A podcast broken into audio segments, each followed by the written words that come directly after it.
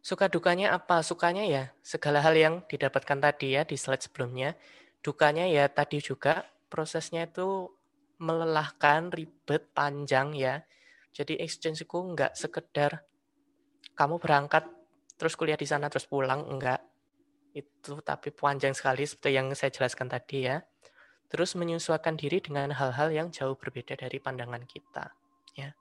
Apalagi kalau teman-teman kita di sana atau budayanya di sana itu tidak sesuai dengan budaya kita atau pandangan kita. Kok kayak loh kok orang ini kayak gini sih? Kok dia kayak gitu sih? Ya itu termasuk dugang kalau tabrakan nah, susah ya. Makanya kita harus punya kemampuan beradaptasi. Apalagi teman sekamar saya dulu itu orang Cina ya. Dan itu agak nyebelin Astagfirullah saya jadi gibah. Nggak jadi cerita, bisa ngono. Lanjut aja. Lanjutnya. Nah, slide terakhir ya ini saya kasih quote dari lagunya Demi Lovato ya. Give your heart a break kalau nggak salah.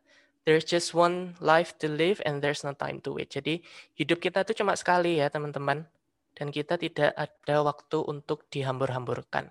Jadi manfaatkan waktu kita itu sebaik mungkin ya. Daripada kita rebahan gak jelas, rebahan Twitteran to, IG-an to, nggak ngapa-ngapain. Ya mending kita tambah skill.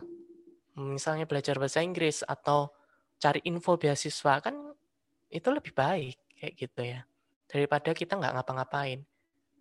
Terus mungkin ada yang tanya, lu apakah rebahan itu salah? Enggak salah sih sebenarnya. Rebahan itu bisa jadi produktif.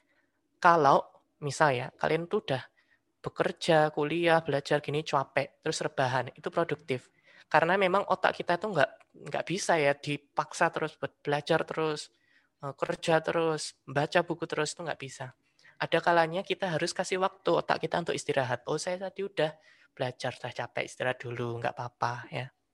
Itu wajib malahan ya. Jadi nggak selalu ah rebahan salah, enggak.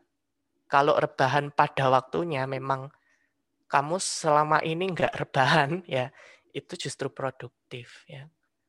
Ntar kalau kita belajar terus, otak kita overload, stres, umup, beledak ya.